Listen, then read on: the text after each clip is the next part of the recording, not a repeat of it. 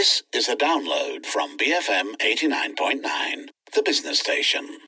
Deserved a goal that. Love the return pass. Just wide. On the ball on BFM 89.9.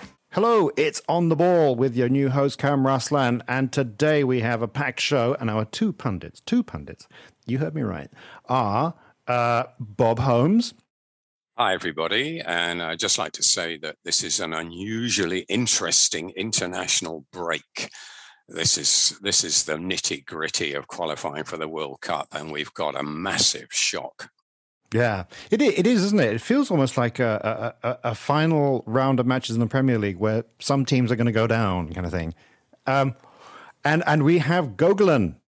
Hi everyone. Hi everyone. Um, and since Bob has given the teaser, we should all wait with bated breath to find out what happened.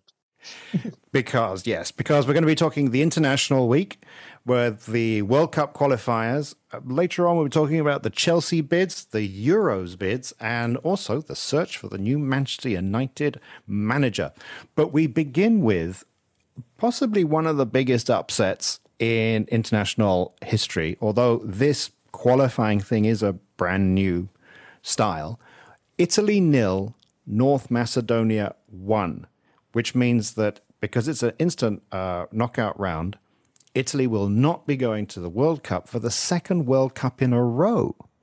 And during this match, just to, just to give an idea of, of how much of an upset it was, Italy had 66% possession, 32 shots, five of which were on target, and 16 corners against none. And uh, North Macedonia, on the other hand, four shots, two on target, one was a goal. So, Bob, what did you make of this? tremendous, absolutely tremendous. Uh, it just shows what a cruel game football is, doesn't it? Um, I mean, it's people say that uh, you know it shouldn't be like this. You get new people coming into own clubs. They watch a game like this, and if if they were if they just paid a lot of money to buy Italy or something, they'd want their money back. I mean, it's so unfair, isn't it? On paper, if it was boxing, the referee would have stopped the fight in about the third round. But that is football. This is the beauty of it. I mean, it was the Alamo for 90 minutes. And then North Macedonia go down one of their few raids and they go and score from distance. And there was no time for Italy to get back into it and the consequences were were just unthinkable.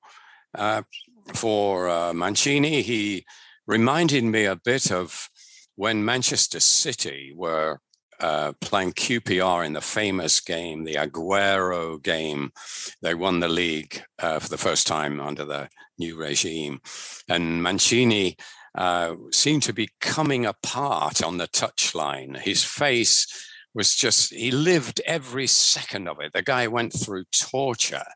This time he, he looked a little bit more composed, at least you know, he wasn't taking his scarf off and tie and all that, but his face told the story. Now, he's gone from being European champion to not even qualifying for the World Cup in what, seven or eight months? Yeah. Less, yeah. Well under a year. Yeah. In, uh, what a fall! What a fall! You you think he will resign or what? I don't know. What do you think, Gogs? well, yeah. Well, Gogolin, I want to ask you because you're the one person I know who uh, who dresses like an Italian. Um, I, I dress very well, and uh, but yeah, I mean, North Macedonia. We shouldn't really be surprised. They put in. They were pretty good at the, the Euros, and but I know that they lost fair and square, Italy. But do we miss? Are we going to miss them? Um, should we? Uh, you know, the World Cup without Italy course, what is a World Cup without Italy? We, we this is the second in a row, and like it's inexcusable to be European champions. And the football they played during the Euros was actually glorious to watch. This is not the this is not the Catenaccio of the past of the Italy, the Azzurri. You know, this is the uh, Italy that we like to see playing football. And I really, really shocked at the scoreline when I woke up this morning and saw that, and I was like, what? North Macedonia really, like Bob said, hung on, and which is what you expect from a team like North Macedonia against the European champions. But come on, this Italy should have just put this to bed in the first half. Actually, you know, even with the sixty-six percent, and you know, you look at the average, uh, look at the stats. Out of four at, uh, shots, two on target is what Macedonia fifty percent, right? So, That's uh, very efficient. and it was such a speculative goal. I mean, it it was it was a good goal, I suppose, but you kind of felt like it, it was a clearance from the goalkeeper, one header down, a couple of touches from a striker from distance, and it goes. It just dribbled in. Exactly, it's just, it's just a speculative shot, that which what which is what you do, you have to take when you're like North Macedonia against a team like Italy, and this is the injury time effort. And for, I think their heads just dropped after that. Like Bob said, there was no time to come back. And I don't think Mancini should go because what he's done in the Italian team is, you know, the way they've come up with the Euros, the football they've played is what is what is, I'm talking about. You know, this like again, I have to mention this. This is not the Italy of old. Last time, you know, every time Italy come on to the World Cup, they just play the Catenaccio brand of football, which is just defend, defend, defend, right? And it was boring to a point. They had great players. They had the Rossis, they had the Baggios, but they were never playing uh, beautiful football. Even well, to be fair, England never played beautiful football also, but that's another story. yeah, I don't, I don't, know why you what. um, okay, well, uh, all right. Well, let's move on to the other the other um, match in in this path. So that the winner of these two matches would be playing each other, and so North Macedonia will be playing Turkey because sorry, Turkey. What am I saying? We'll be playing Portugal because Portugal beat Turkey three one and it was two first half goals from Portugal. But again, there was some hanging on going on uh, with Turkey perhaps getting into the game again. Bob, uh, Portugal, I, in a way, this is perhaps one of the best Portuguese lineups for a long time.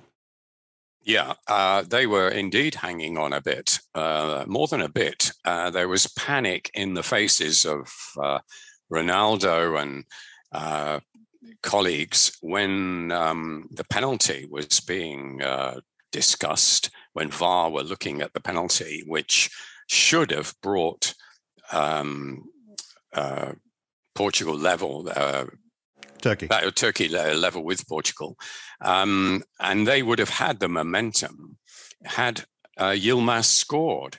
Uh, he scored in open play, and he's a renowned penalty taker, experienced old head and the sort of guy you would want to take a clutch penalty like that in the in the dying minutes but he blazed it over the bar which seems to be the way these crucial penalties are missed doesn't it think of Kepa in the Carabao Cup think of Baggio in the in the World Cup um, I don't know what happens. It must be anxiety, but he absolutely blazed it well over the bar. I didn't scrape the bar; it's well over. And um, Portugal went down and made it three-one. Uh, the scoreline looks a lot more comfortable than it was, definitely. But I think Portugal overall probably deserved to win, but they did have some anxious moments and. Uh, Turkey are enjoying a bit of a renaissance um, of late. Of course, they had an absolute shocker at the um, at the Euros last year, but they've uh, they've done okay um, to get into these uh, playoffs. Um, just just going back to Italy a bit, as you're still on this path, Italy actually blew it by coming second in their group. They drew four games. They were not beaten at all, but they dropped points by drawing four games. They won the other four, and they allowed Switzerland to uh, walk away with the automatic place. So um, that's where that came from, and that uh, we were all building up for a classic um, playoff decider between Italy and Portugal, and it's not to be. But if I don't think Portugal will be underestimating North Macedonia. No, no. After after what's happened. Exactly. So uh, Portugal will be playing North Macedonia. Uh, Gogolin, do you do you, do you rate this Portugal lineup? Um, this this is absolutely Cristiano Cristiano Ronaldo's last major competition. You know, I, I think they're rebuilding towards an era without Ronaldo because you know, as you said, this is a very very good Portugal side. They have really good players in every position, and they, they this is a young Portugal side also. So I think Ronaldo is just a um, he's a, a luxury that they, they can you do without actually. Because even if he gets injured before the Euro, I mean before the World Cup, this Portugal side will be a will be will be a threat. The fact that they it's come to a playoff is what worries me. That they took this to come get here, you know, because they have really good players in, and and like Bob said, Turkey are in a renaissance, so they were not actually any pushovers, and you know they it was a really workmanlike uh, game defeat for Turkey. So this Portugal side only can get better. But again, you have to understand these playoffs are all coming up after a season and it's coming towards the end of season. These players have all been playing lots and lots of games. So that's one of the reasons why we could say that because we most of the players that are playing for the we're going back to Italy again, and players were playing for the North Macedonia team. I mean, come on, right? Which leagues are they play? Which leagues are the players from the Italian team playing in? The, the pressure that they're on, and then the North Macedonian team. So yeah, this is one of the themes that could things that have contributed to that game. Oh, so you're saying that the uh, players from smaller leagues have an advantage over players in the big leagues? Yeah, but like uh, Jurgen Klopp famously said at a press conference, right? Like, uh, how many players from Burnley get called up for the nationals uh, for the Euro, uh, international friendlies, and how many players from how many players from Liverpool get called up? So technically, Burnley is getting a rest there, right? Okay. Yeah, just uh, on on that, just like to say that Ronaldo had a very good game. You know, he didn't score, but he was involved and he he was sublime. He made some fabulous touches, and mm. uh, which you know it, it, wasn't needed in the end. But um, yeah, he he was very much a part of uh, of this side. It certainly didn't look like a passenger or anything like that. No, no, I do, I do, I do. I honestly don't think he's a passenger. This is Ronaldo. This is Portugal and Ronaldo, right? He and Ronaldo plays to such a high standard, even though that I don't really like him, but he, he sets a standard wherever he plays, and he, he it's up to his standard. If he knows that he's letting them, he will sub himself off if he feels like he's a passenger. Uh, uh, are we talking about the same Ronaldo, Gogolin? I'm not sure. I've ever seen the. I've never. I've never seen him put his hand up and say, "I'm not doing very well, sir. Me, take me off." There's two Ronaldos. One that plays for United. One plays that plays for Portugal. okay. All right. Um, but in a moment, though, we're going to take a break, a short break. But in a moment, we're going to talk about another player who is absolutely central to a national team when we look at the other pathway, which includes Wales. Here on On the Ball, BFM 89.9. Worth a try, and he's always prepared to give it a go. On the Ball on BFM 89.9. And we're back on On the Ball, and we're looking at the uh, World Cup qualifiers on the path. Are we on the path B or the path A? I'm not sure. Um, and we have uh, Wales. Wales, my mother's from Wales. I should be football. I'm not so much actually. Uh, Wales two, Austria one, and their player Gareth Bale scored twice. One of the most sublime free kicks I've ever seen. Uh, Bob, has there ever been a player? We are just talking about Ronaldo just now, but a player for a national team so incredibly central uh, to the moral and technical aspects of, of uh, a national team hard to think of one at this point, isn't it? Um, I mean, uh, he scored both goals, carried the team, uh, was the inspiration. And bear in mind, he played longer last night or early this morning uh, than he has all season for Real Madrid. I think he's total 78 minutes in four games for Real Madrid. And he played 88 and was brought off for the applause with two minutes to go.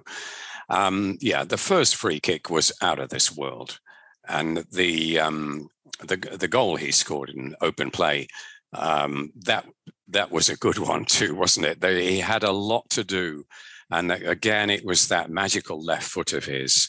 Um, you, well worth seeing on YouTube if uh, if you haven't caught the highlights but two two absolutely well one world class goal otherworldly goal and the other was very very good um, and it was just enough um, i mean there's a lot riding on this wales have not made the world cup final since 1958 and there was a young player called Pele in the opposition that day who put paid to their chances.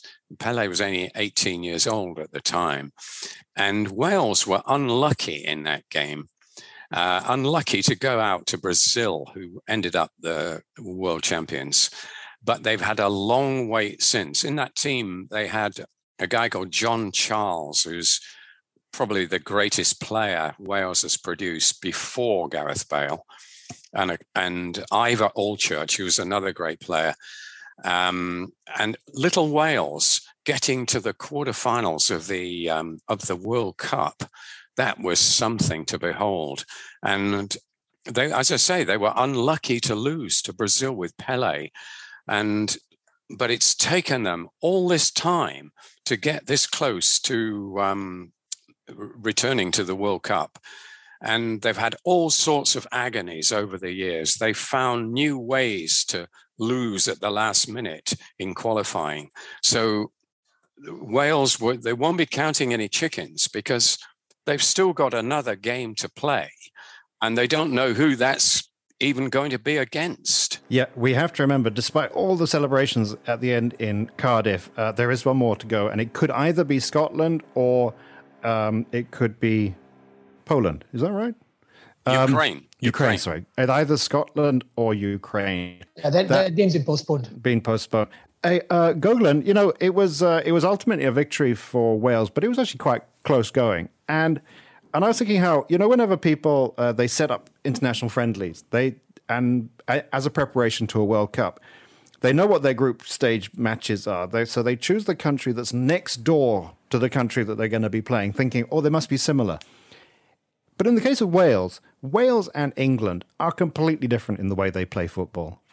Uh, Wales just absolute seat of pants, uh, just crazy and really quite exciting sometimes.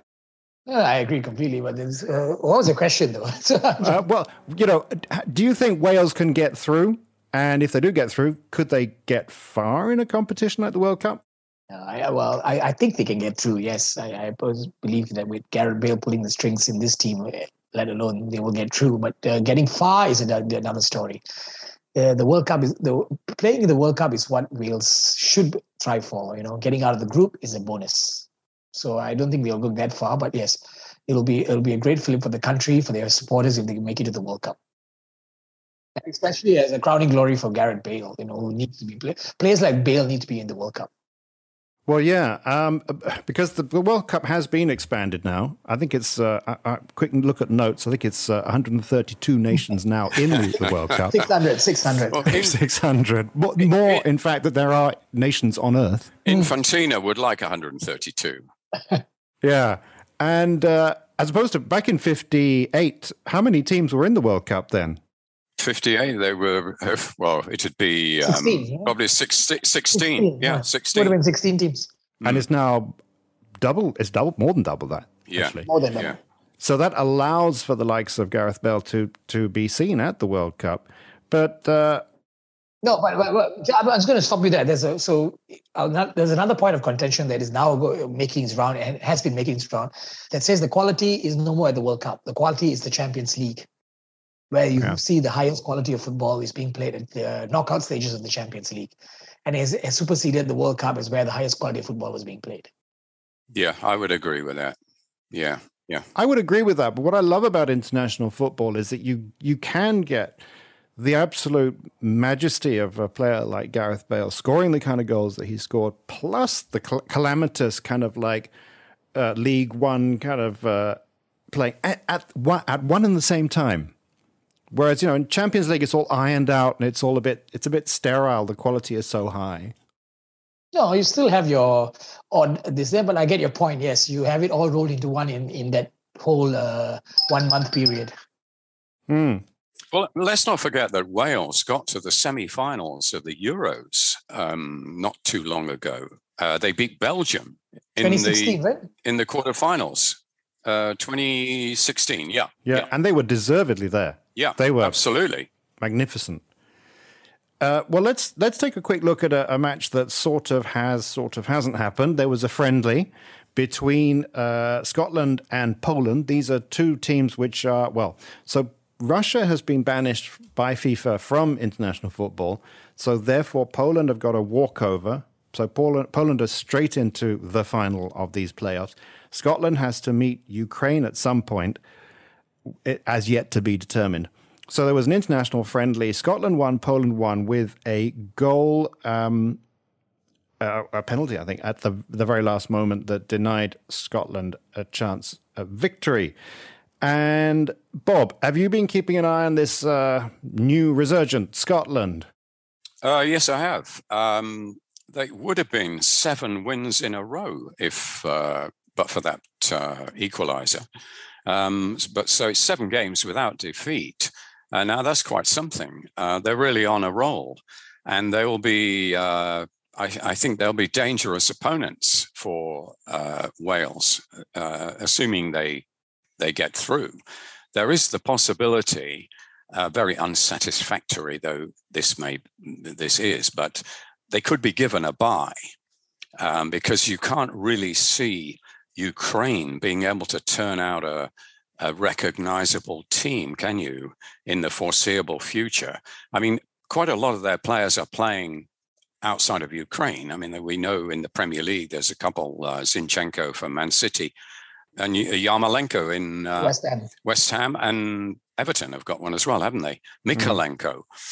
Mm. Um, so yeah, I think they could rustle up a uh, a side, but it might not necessarily be their strongest. And given the circumstances, it's it's asking a lot, isn't it, for them to um, to even compete. Uh, they may just bow out. I'm, I'm not sure. It's a difficult one to handle, and but there's no rush. Uh, the Scotland Ukraine game is tentatively scheduled for June. A lot can happen in a war between now and June, so um, we'll see. But don't rule out the possibility of uh, of Scotland being given a bye. And yeah. then, it, and then it, I mean, as it is anyway, I think there's a good chance that Scotland could beat Ukraine, and um, so it, it could well be a Scotland Wales decider. I don't know if Ukraine goes on the pitch and you know the kind of emotional high, if that's the right word, they'd be on. They'd be. They would be. I wouldn't want to play them. well, it won't be at home, will it? Yeah, exactly. Yeah. It's going to be at the neutral ground, and emotional high only gets you so far. Yeah. So Gogolin, uh, uh, I mean, okay, so we've got the possibility of Wales. Well, we don't definitely Wales are in the the playoffs, in the final rather, and the possibility of either Scotland or Ukraine. Who do you who would you see progressing ultimately through from from those three?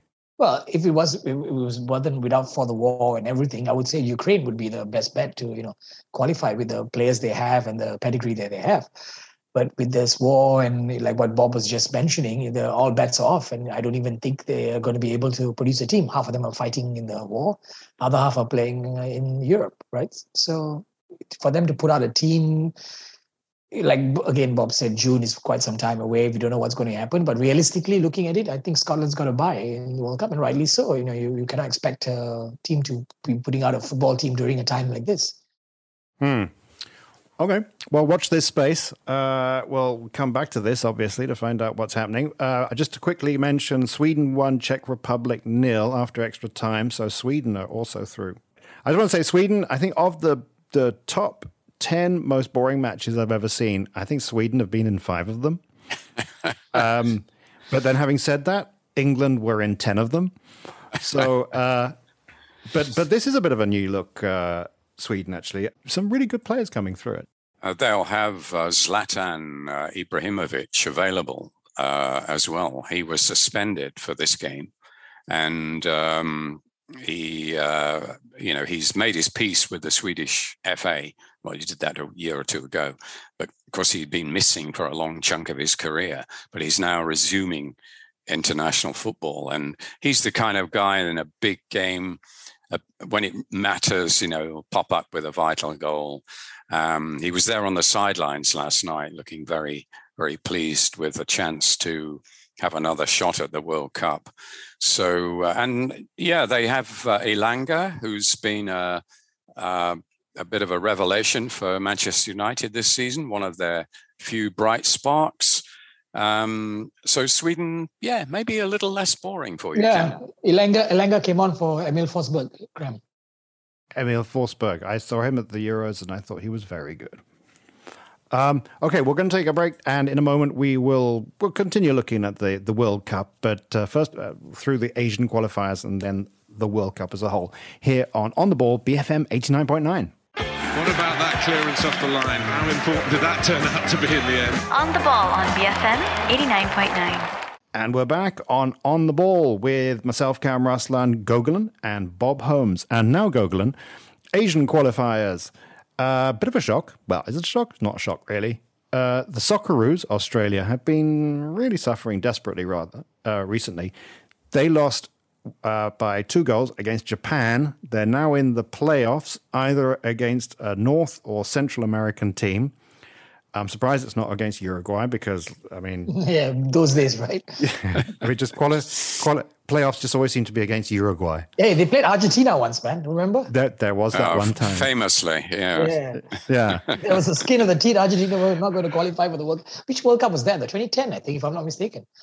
Uh, the, the sorry thing is that they, they all kind of roll into one after all. Yeah. It's, if it's not black and white, it, so therefore 1970 onwards, they all become a little bit one like.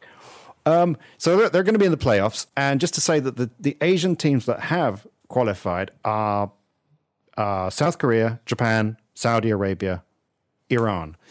And, well, I guess the one team missing from that is Australia. So, uh, Gogolin, have you, uh, have you been keep, keeping an eye not just on Australia, but Japan and South Korea? Oh well, to be fair, you know, Australia eh, they, didn't expect Japan was just to totally steamroll past them. This the Australia is I think in rebuilding mode at the moment, so they have a lot a lot to do, and this World Cup is a, uh, uh, I think just a bit too near for them to qualify at this moment because they, this is they're going to a transitional stage. A lot of new players are coming in. There's a, the golden generation just their golden generation just retired, so this is the new side new players that are coming in and uh, this the, the, some way to go for Australia to be back again the powerhouse that they were before. Hmm. And uh, of course, they used to play with in Oceania, which, in retrospect, they, they might want to still be in Oceania. Well, it's ironic, isn't it, that they left Oceania to join the Asian um, Confederation to enhance their chances of qualifying um, and avoid the game against Uruguay. Um, the, you know, the, the uh, every four years traipsing across to Uruguay, and, uh, and now after after this, it looks like they're going to have to do uh, the same thing again. So they really are back to square square one uh, from the Asian group. This is the way it's worked out, and you wouldn't you wouldn't bet on them because um, Australians have always found it difficult to score goals, even when they had a, a decent side. Uh, remember the Mark Viduka, Harry Kewell generation? That was probably the best team they ever had, and they were unlucky to lose to Italy in one. In 2006, wasn't it? Yeah, in Germany. Yeah, robbed, I think you, is the word. um, that was the best team they ever had. And Italy went on to win the World Cup then. Yeah, yeah. um, but uh, they're, they're not a patch on that now. And um, I wouldn't put a lot of money on them qualifying, frankly. But of South Korea, Japan, Saudi Arabia, uh, they always kind of qualify, and then and then I remember once they qualified, and then in the first opening match against Germany, they got beat ten 0 wasn't it? Um, some incredible number, and it's like, why are you there? Uh, whereas South Korea and Japan usually uh, put on a pretty good display. I mean, I think that they Well, South Korea, South Korea and Iran have qualified, so now UAE is going on to the next stage of qualifying. But South Korea, I mean, again, the quality of players. The World Cup has always been a platform for players to play and teams to teams like South Korea, who at one point Malaysia were on par with, and now where are they? They are they are perennial uh, World Cup uh, team, Qualifiers. right? Uh, yeah, Yeah. qualifiers. Yeah. So this is this is the they, so the next step is obviously to play at a level where they can get out of the group and all that. You know, this is what the African teams were at one point, and now the Asian teams have aspired to be that. It's again the gulf of quality, which is slowly the technology transfer is happening in this part of the world. More coaches are coming in from Europe and uh, Africa, and you know all these places, and they, the, tra- the technology transfer is being slowly, and you will see teams like South Korea finally get out of the group. Yeah. Well, let's have a look at some of the teams that have definitely qualified. There are still going to be a lot of playoffs um, spots. We won't talk about those because they're up in the air. But these are the teams from Europe. I'm going to list them out. The teams from Europe uh, from groups A down to whichever the last alphabet is that have definitely qualified first Serbia, Spain, Switzerland, France, Belgium, Denmark, Netherlands, Croatia, England, Germany.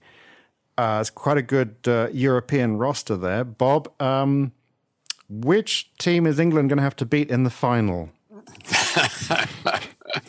Sounds like you're going to be in for some more boring games, doesn't it? Um, England in the uh, well, actually, we have to get used to the idea that in the last two major tournaments, England have been in the in the uh, semi final and followed and that final. by the final. So, the, so there's one step up to be made, isn't there? Um, I don't know whether they can do it. Um, yeah, one step mean, up is not get out of the group. No, I mean there isn't an absolutely uh, outstanding uh, country at the moment. Uh, the one that you can definitely say is number one in the world is there. I don't think you know you you you've got probably four or five bunched together. I mean, even Brazil are not uh, vintage Brazil, Argentina nowhere near vintage. Um, and then you've got Germany to some extent rebuilding.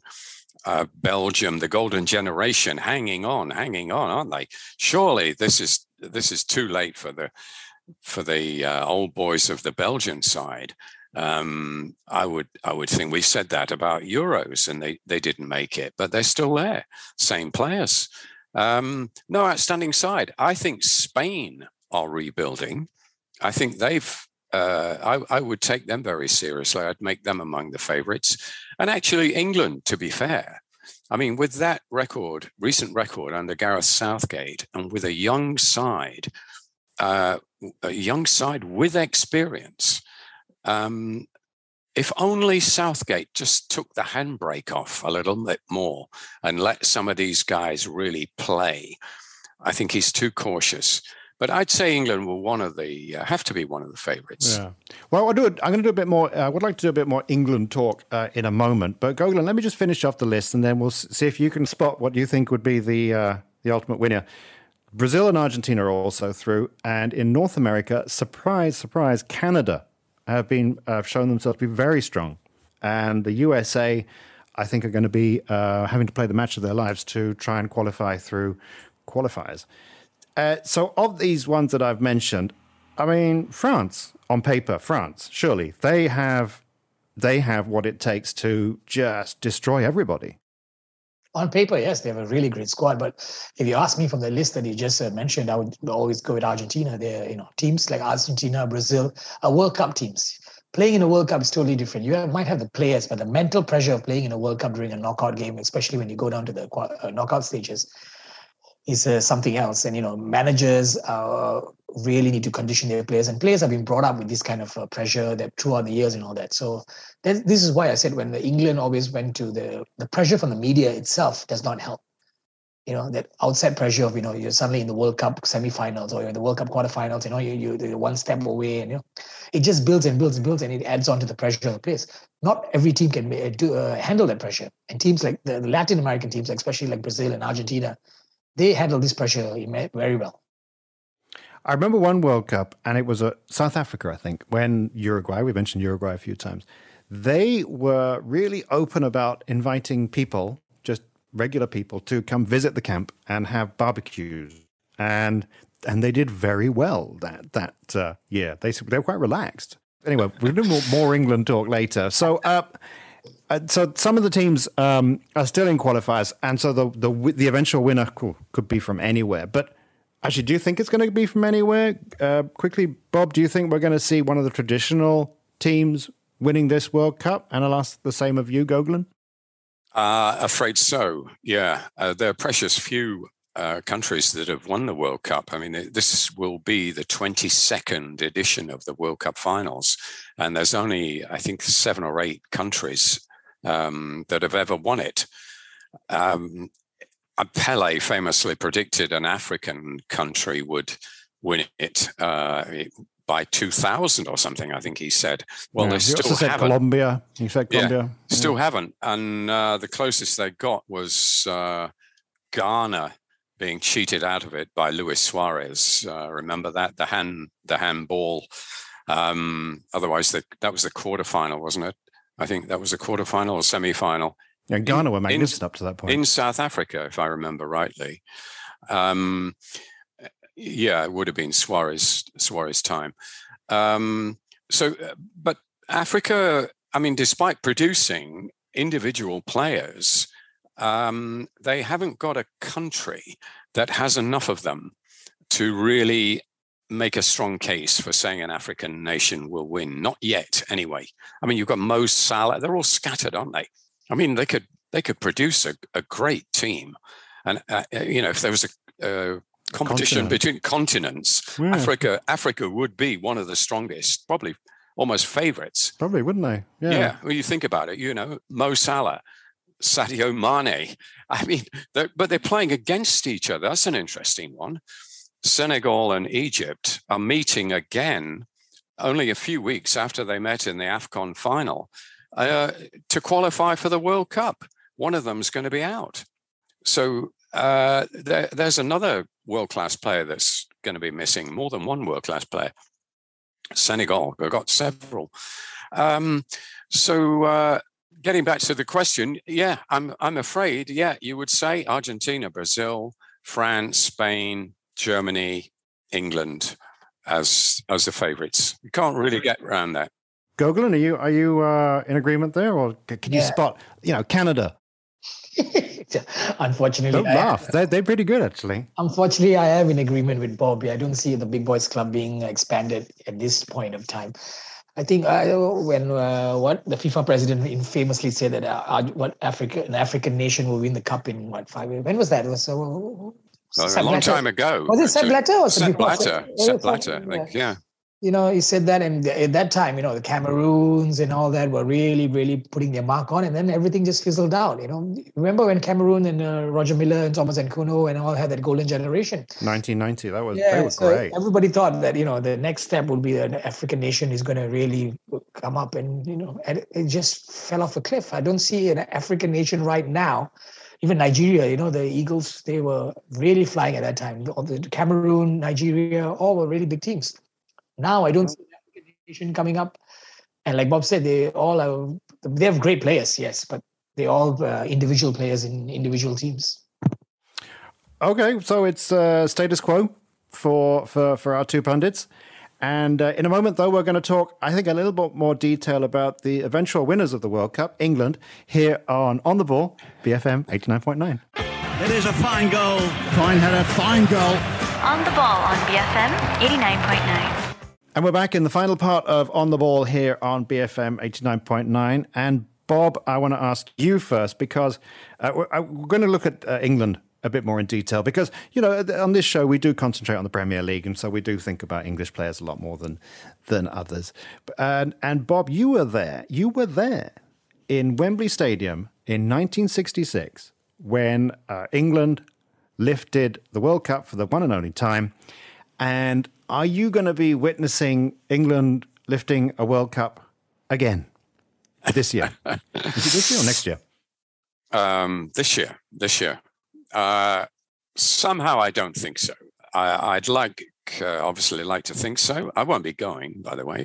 Um, but um, I, I mean, I've said that they've got a good chance on paper. They they do have a decent team, um, but they're just a little bit too cautious for my liking, um, and I think they they blew their golden chance um, in the Euros to to win an, another trophy. I mean, when you you're playing at home, the virt- virtually the whole tournament had been at home. Only one game was away in Rome. Uh, you got the crowd behind you, and you one nil up from the first move of the game, Luke Shaw's goal. Remember, and you don't win it. Um, and Italy were were really there for the taking in those first 20 minutes. And they couldn't believe that they were let off the hook. I mean, this has come out in players' comments later after the game. Several have said that they they really were surprised that they didn't go 2-0 down, and that virtually would have been that. So I think that Southgate, although he has done a wonderful job in many respects, especially blooding young players, he's got great harmony. Uh, it's a very ethnic team. Uh, he's a young, modern manager, politically correct. I think that counts for something with these guys. Um, they know it doesn't matter what color they are or where they're from, you know, they're going to be treated equally. And I don't think we've always been able to say that, but you can now. Um, a lot are from London, they're working class backgrounds. London has become, South London in particular, a hotbed. I mean, your Jadon Sancho's, Hudson Odoi's, these guys uh, learned the game in the uh, back streets of, of uh, South London. And, uh, you know, they, they've become brilliant players. Uh, yeah, I think the material is there. If Southgate just takes the handbrake off a little bit, I think they could do it in the absence of a really outstanding other team. On paper, France, I think, would be the best on paper. But we've seen they, they blew it in the Euros and they do have a tendency to blow it on occasions. Hmm. Gogolin, uh, uh you, are you in agreement there with uh, Bob? I mean, this is a very, it's actually quite a young team, and I don't think that they carry the weight of memory uh, that the previous squads have. They don't remember well, they, I'm going to say they, they don't remember failed penalty shootouts, but actually they, they, they, They've heard think, about I think them. they will actually. now, now they will. Yeah, now they will. no, you're right. This is a, this is. I mean, on paper, again, like we, we keep saying that word. This team is really, really exciting team they have. England has one of the youngest squads. I mean, a lot of teams would give their left arm to have a squad like England's. The biggest problem they have is their manager. Gareth Southgate is the wrong manager for this England squad. I'm, I'm I, I, felt it at the Euros, and I feel it all the time. When he had a player like Jack Grealish, and you don't un- unleash a player like Jack Grealish on an unspec- unsuspecting teams, what is the point of having a player like Jack Grealish?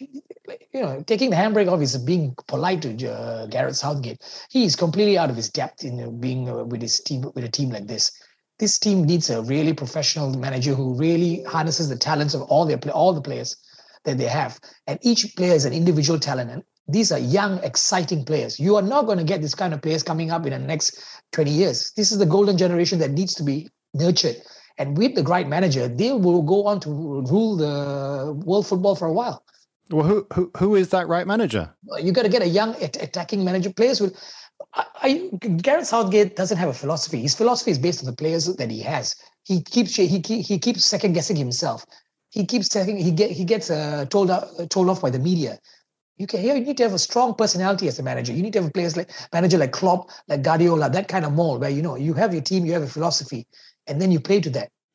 Yeah, but Klopp and Guardiola, they have the opportunity to, to buy the kind of player that works for them and for the system that they've imagined. Whereas in international football, you don't have that luxury. You've got to take the players that are available. Yeah, and you well, you you would say that you cannot buy players the luxury, but you have the luxury of choosing a lot of different players who can suit your uh, philosophy. And the philosophy is don't lose, isn't it? First of all, don't yeah, lose. Don't lose, but you know, I, am not saying win in a spectacular version, but when you go to a knockout tournament, a completely game, England will always qualify for it because of the talent that they have. And qualification is a completely different game. When you go to a knockout stages, when a World Cup comes in, it's different. It's uh, not even a World Cup, a, world, a knockout tournament, you know, Euros, World Cup. It's completely different a ball game. I think you're being a bit harsh on Southgate, uh. I mean, uh, he has been in a final and a semi-final in the last two major tournaments and he picked. No, no, no. I, yes, yes, but not because of him, but because of the players he has. Any manager could put put this team through to the final to win. I I don't think you can say that uh, with a, all that much confidence. I think uh, perhaps now there's an argument for the next level. You know, the next step. Uh, if something happened to Southgate and we were looking for somebody to take over, then okay, I can see where you're coming from. But what he's done, uh, don't forget, he was the under 21 manager and he's brought these guys along with him and blooded them into the first team, into the senior team. And they've, they've carried on with him. And they, uh, they'll play for him. They do play for him. And I think he's uh, he's done fine. His man management, I think, is fine. It's just that he he's a little too cautious and I think I go back to the point of being 1 0 up after Luke Shaw's goal at home at Wembley. Never have a better chance of winning a trophy, will you? With Italy looking uh, out of sorts. I mean, they regrouped. I mean, it, Italy deserved, I think, to win in the end, but they um, they were out of sorts in the first half, the first 20, 25 minutes. But England allowed them to regroup and fight back. And even there the goal was a bit scrappy. There was a certain inevitability about Italy equalising, wasn't there, in the second half? Um, so I would criticise Southgate for that, but I think you've got to give the man some credit for getting this far, because I, I don't think these players, some of these players, would not have played for other managers. Um, I think that they've they've given Southgate 100% backing, and not every manager can say that about a squad of international players. Remember the days of cliques in the England dressing room and all that? Those days are over. These players get on now. Yeah, but can I can I can I ask uh, Gogolin then uh, one final question regarding England? You know, uh, Bob was talking about the bad old days, and I remember uh, David Beckham's metatarsal uh, break, and everybody was like was watching the newspapers on a hour by hour thing. How it has it healed yet? yeah. Because there was a sense that that one player, the absence of a one player, would destroy their chances. I don't think there's a single player now in England on which um, all hopes depend. Yeah, I agree, completely agree. And this, that's my argument. They have a great squad. They have talent in every uh, part of the field.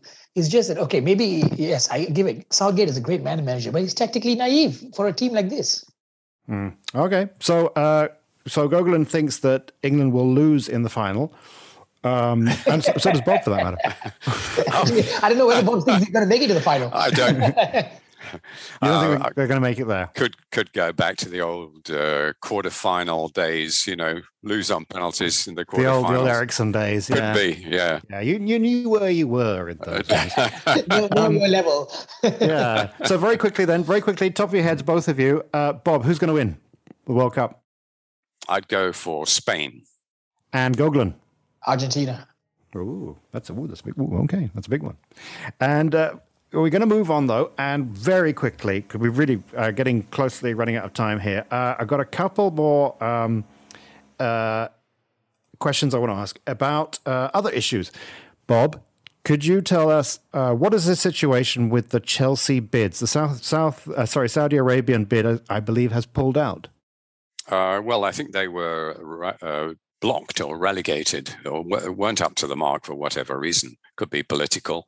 Um, I don't think the government wants uh, another Saudi owner in the Premier League.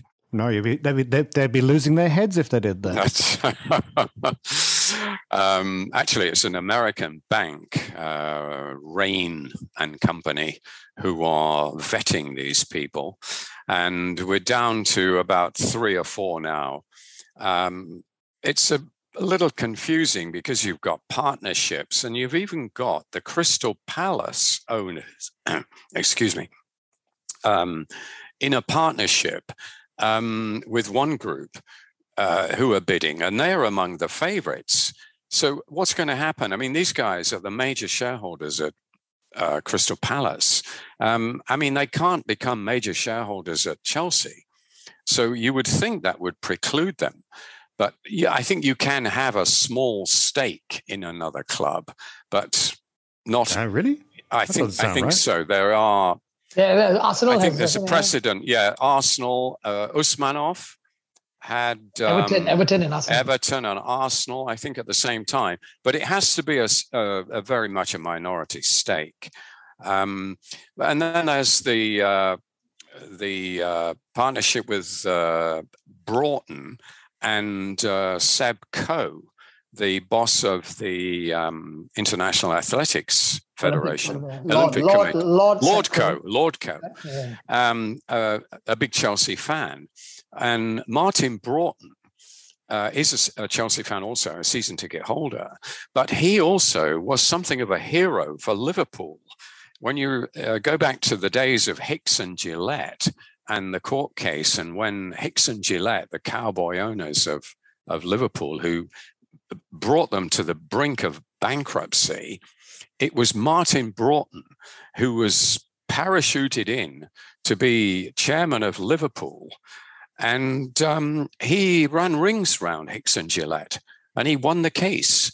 And Liverpool survived. And then um, sold to uh, the the Fenway Sports Group uh, that that still own it. Um, so Broughton uh, is a pretty smart operator, I mean, he was chairman of British Airways and he's always been something of a high roller, but he's done it in football. So I think that gives him some credibility.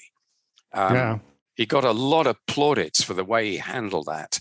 And uh, now he's trying to, to organize it for his, for his own club. Yeah.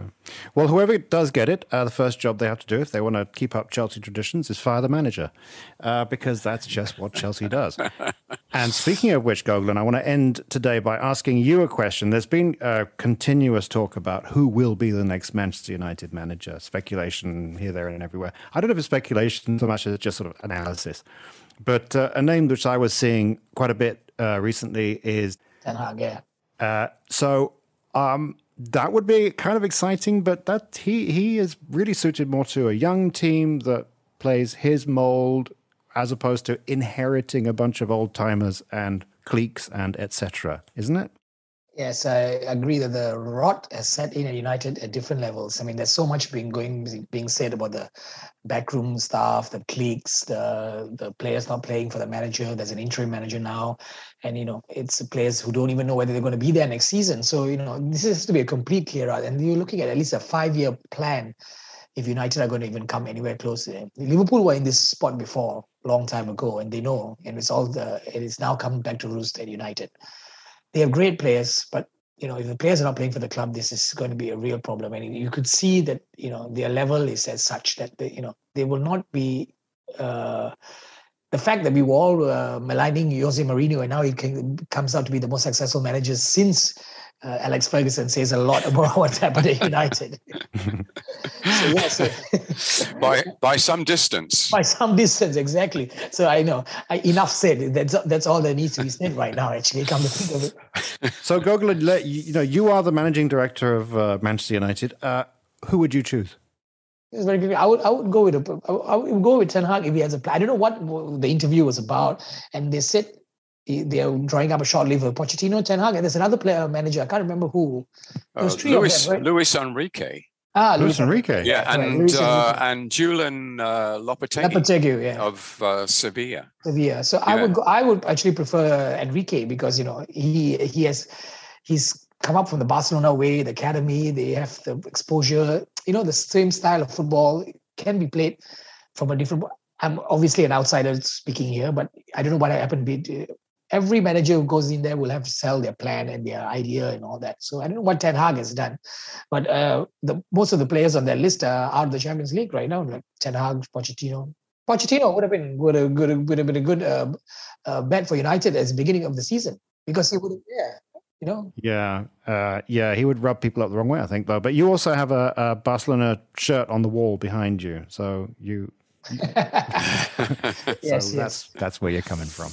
Okay, well that brings us to the end of this week's show. It's a lot of internationals, but uh, exciting stuff, and um, we will uh, be back with more international results uh, on Monday. But for now, I'd like to thank Gogolin. Thank you, everyone. Enjoy your weekend. And Bob Holmes.